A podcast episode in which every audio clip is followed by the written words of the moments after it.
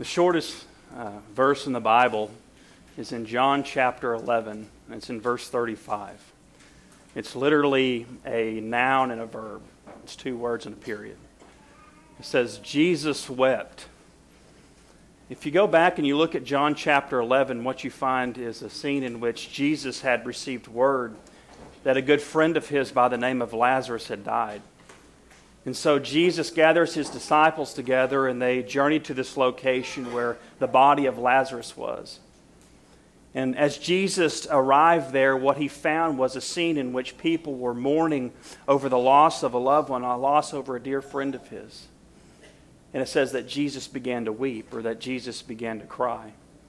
You know, my grandmother passed away um, last month, and I was at that funeral. And and I, I, witnessed a lot of people crying, and I felt the, the pain of losing a loved one. And if you've lived any length of time, you've lost someone or you've been to a funeral and you've experienced that. And you see the grief that people share and the agony that they share at the loss of a loved one. And Jesus, as he witnessed this and being tenderhearted and being loved and being empathetic as he was, he began to cry. To see those that he cared about and those that he loved in pain and he began, the, the human side of him, the emotion of him, he began to cry and began to weep. And Jesus there performed probably one of the most amazing miracles ever recorded, I think, in which he restored life to the body of Lazarus. And there was a group of people there who had witnessed this. And to say that this was astonishing would somewhat be an understatement, I'm sure. But some of those people who witnessed this amazing event were some of the Jewish leader, leaders of that day, some of the Pharisees. And they were people who were constantly trying to trap Jesus, they were constantly trying to ensnare him. And once they saw this, they knew that they unequivocally could not compete with him. And for some time, they had been developing a conspiracy, a plot to take his life. But it was at this point in time when they realized that they were actively and aggressively going to kill him. And Jesus knew this. And so our series has been about and is going to be about this point in time in which Jesus realizes in John chapter 11 that they're actively trying to kill him and his journey all the way to Jerusalem and to the cross in which he would give his life. And so as we go through this series, this is literally the last days of Jesus as he's journeying towards his death and the things that we see that he the people that he encounters and the sermons that he teaches and the things uh, and the and the experiences that he shares literally are the last days. And this morning we find ourselves in luke the 13th chapter and we're going to be looking at verses 22 through verses 30 and if you look in luke chapter 13 and verse 22 and verse 30 you see it says and he went on his way through towns and villages, teaching and journeying towards Jerusalem. And so, what I just said, that he was on his way to Jerusalem, we see that Luke records this here. And we find that he's presented with a very fascinating question. And the question was this in the preceding verse And someone said to him, Lord, those who are saved be few? Do you think that that's a, a fair question? In other words, in a, in a general sense, Lord, well, how many people are going to be saved? I think that's a pretty fair and legitimate question. You know, I don't know exactly who asked this question. There were a number of people who followed Jesus, some of his disciples who had given everything that they had, their lives, and dedicated their lives to leaving their jobs, their occupations, and following him all over. And they ask a question there going to be a lot of people saved? And what we're going to focus in this morning is the response that Jesus gives them. And if you look in verse 23, Jesus says this. Excuse me, 24. He says, Strive, excuse me, strive to enter through the narrow door. For many, I tell you, will seek to enter, it will not be able. And if you look here, Jesus responds to this question, and he just does not simply give the result to them. He doesn't just say, yes, there'll be a few people saved, or no, there won't be a few people saved, but he gives this illustration or this narrative or uh, this description about this narrow passageway and that there are going to be all these people who try to get into this passageway, but they're not going to be able to. And so, in a roundabout way, what he tells them is yes, there's only going to be a few people saved. And I'm not a betting man, but I would tell you that if I was among that audience, I would probably say that that's not the response that they wanted to hear. And if I'm being truthful today, it's probably not the response that you and I want to hear. That only a few people will be saved. And I want to ask you, why do you think that somebody would ask Jesus that question? Do you think that you would have asked Jesus that question? Will there be a few people saved? You know, I, I think it's a fair and legitimate question, and I, I think I would have thought about it at that time. I might have asked Jesus that question. But I know myself, and I know why I would probably ask that question, because my, the reason, the motive behind me probably asking that question is this uh, What are my odds? What's the probability? Lord, what's the ratio? Because why? Because is it really worth my investment? Is it really worth my time to sacrifice to be a Christian if there's only going to be a small percentage saved? Is that something I really want to do? Do I really want to be committed to that? And I think that's why it's a fair and legitimate question. And this is the response that Jesus tells them is that there's going to be people who want to seek Jesus, who want to be a Christian, but they're not going to be able to. You know, I have a guitar. It sits in my closet about 99.9% of the time. I don't hardly get it out. You know why? I want to be a good guitar player. I want to play the guitar like Joe Walsh, but the reality of it is, I will never be as good as Joe Walsh is. Joe Walsh has been playing the guitar for 60 years. He's been a member of some of the most notorious rock bands. But I'll tell you, I would never be as good as he is. No matter the scales that I learn, the chords, the time, the practice, I'll never be that good. Yeah, I'll get it up and pick at it for a while, but the fact of the matter is, is if I can't really be as good as Joe Walsh, I really just don't have an interest in picking it up. And I think that maybe potentially that was maybe the motive of why this person asked this question is Jesus, how many people are going to be saved? Is it really worth my time and investment? Or maybe it was just out of sheer curiosity. Lord, how many people will be saved? So many people are going to seek Jesus, but here Jesus says that not very many people are going to be able to find him. And I will tell you that that sounds discouraging when you read about a narrow passageway and a narrow door or a narrow gate, as sometimes it's referred to. But let me tell you this morning is that you and I should get on our ever loving knees and with every breath that we have in our lungs, thank God Almighty above that He even provided a door for us. God didn't have to do that.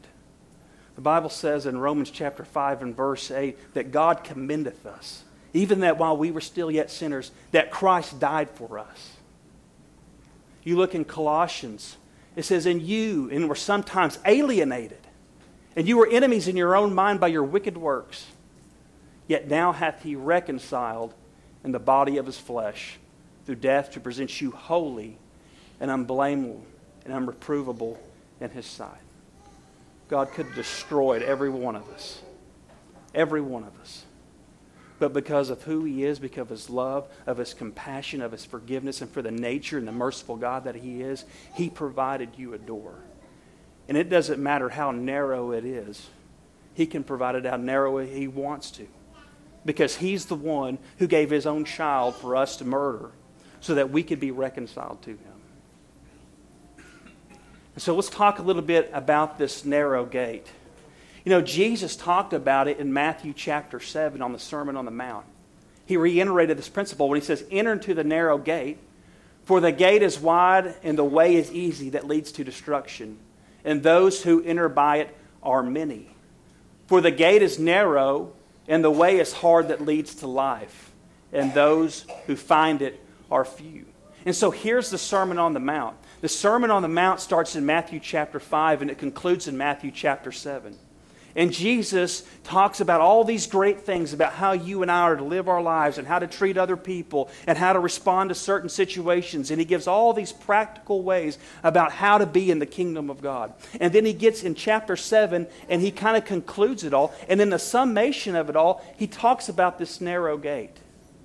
You know, one thing is for certain about the Sermon on the Mount It's not a sermon that you and I can listen to or we can read and we can sit back and say, wow, I really admire that for its ethical principles. That's not what it is. It's a call to action for you and I. And he sums it up in chapter 7 there, and he says, Look, there's this narrow gate, and there are going to be people who try to get into it. And if you want to get into it, you got to strive to get into it, and you got to be active, and you got to contend, and you got to fight to get into it. It's a call to action. It's the climactic part of that sermon that calls you into the kingdom of God. And what he says, you can do these things, you can be in the kingdom of God, or you could not be in the kingdom of God. And what's interesting is he's talking to a group of Jewish people there, people who were religious.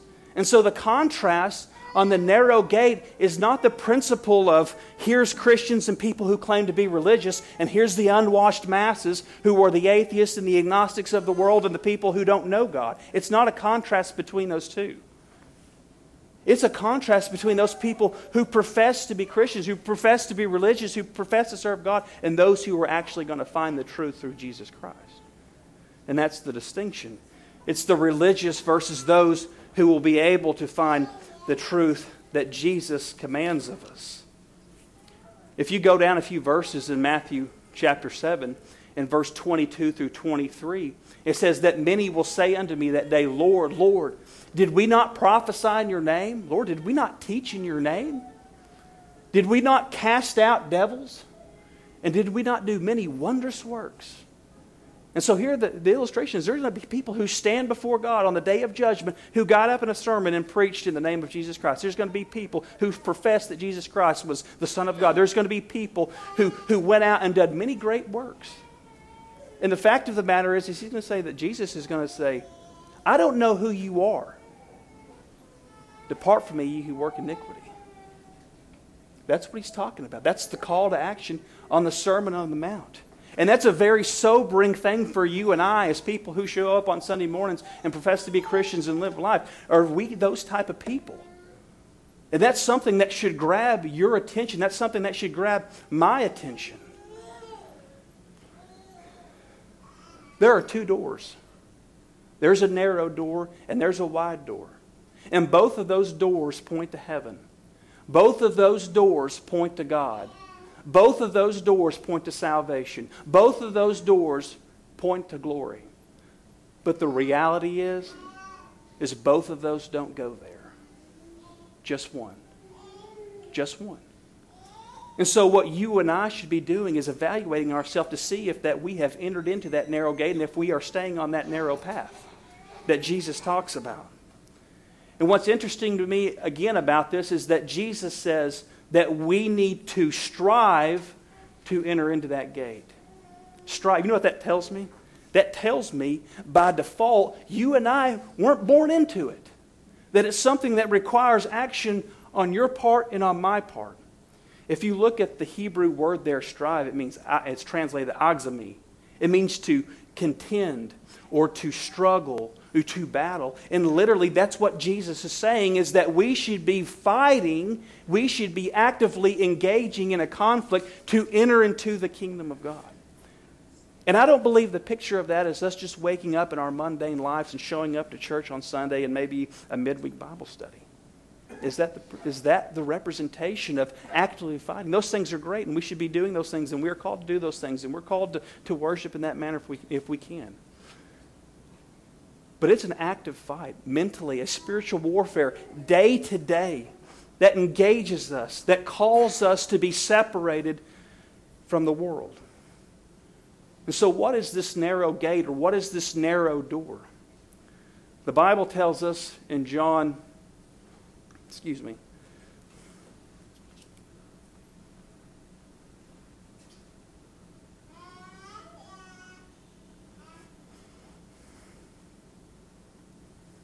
The Bible says in John chapter 10 and verse 9, this is what Jesus said. He says, I am the door. If anyone enters by me, he will be saved, and he will go in and out and find pasture. And so Jesus says, I'm the door, I'm the gate. Well, great. That's it, right? We've all been baptized, we're all Christians, and we've, we've found the narrow way. But it's more than that. We may have found the way through Jesus Christ. We may be immersed in, in, for baptism, but now we've got to maintain the narrow path that Jesus talks about. And the fact of the matter is, is most people do not have the endurance. Most people do not have the patience to take that walk of faith. Many people ran up to Jesus in his day and go, "Oh, Jesus, Jesus, guess what? We're going to follow you." And Jesus said, "That's great. Okay, just let's let's go." And he said, "Just so you know, foxes have holes and the birds of the air have nests, but I don't know where I'm sleeping tonight. Many people would run up to Jesus and say, Jesus, we're going to follow you. And he would say, Let's go. And they say, Okay, well, let me just get back home. My father's passed away. Let me, let me go bury dad. And Jesus says, We ain't got time. I got places to be. I've got sermons to preach, and I've got souls to save. So if you're coming, come on now. People would run up to Jesus and say, Jesus, we're going to follow you. And Jesus would say, Come on, let's go. And they'd say, Okay, let me run home and pack my bags and say bye to mom and dad. And Jesus said, We ain't got time. If you put your hand to the plow and you look back, you're not fit for the kingdom of heaven. The fact of the matter is, is that most people will not stay on that course. Most people do not have the patience. Most people will take the wide path that Jesus talked about. Why? And Jesus told it why it was wide. It's because it was easy. It was easy. And the fact of the matter is, is that being a Christian and living a Christian lifestyle is not easy. Now, we don't follow Jesus with a, a map, uh, you know, our, our, our, tent, and we follow, we don't. We face a, a much different dynamic in the 21st century in the world that we live. But if we're actively living as Christians and we're doing what God has called us to do, it's not an easy lifestyle. And the fact of the matter is, is that most people will not be able to maintain it. God did not set up this principle or this illustration of the narrow gate because he wanted to save a select few. That God set up in heaven and said, you know what, I want, I want a VIP of just a few people and we'll keep everyone else. And so the principle of the narrow gate is this we'll set up large barriers and large perimeters and we'll have this small door and only a select few can get in. The principle behind the narrow gate is that it's narrow because most people will not obey what Jesus has told them to do. And it's hard. And because it's hard, we as people take the natural path and it's easy and not do what he says. And so that's why it's narrow. It's not that God wants to keep a lot of people out of heaven. The Bible teaches that God wants all mankind to be saved. And there will be a lot of people in heaven. In fact, if you go back to Luke chapter 13 and you keep reading there, it says there's going to be people from the north, from the south, from the east, from the west. There's going to be numerous, numerous hosts in heaven. Heaven's going to be a great place a place that's indescribable for you and I. There's going to be a lot of people there. But there's going to be a lot of people who try to get there who are not going to be there. There's going to be a lot of people who will raise, your hand, raise their hand and tell you, oh, I associate myself with Christianity. There's a lot of people who will raise their hand and say, oh, I believe that Jesus is my Lord. There's a lot of people who will tell you all that. Many people. And the fact of the matter is, is there are many people who believe that who won't be going to heaven. Who won't be going to heaven.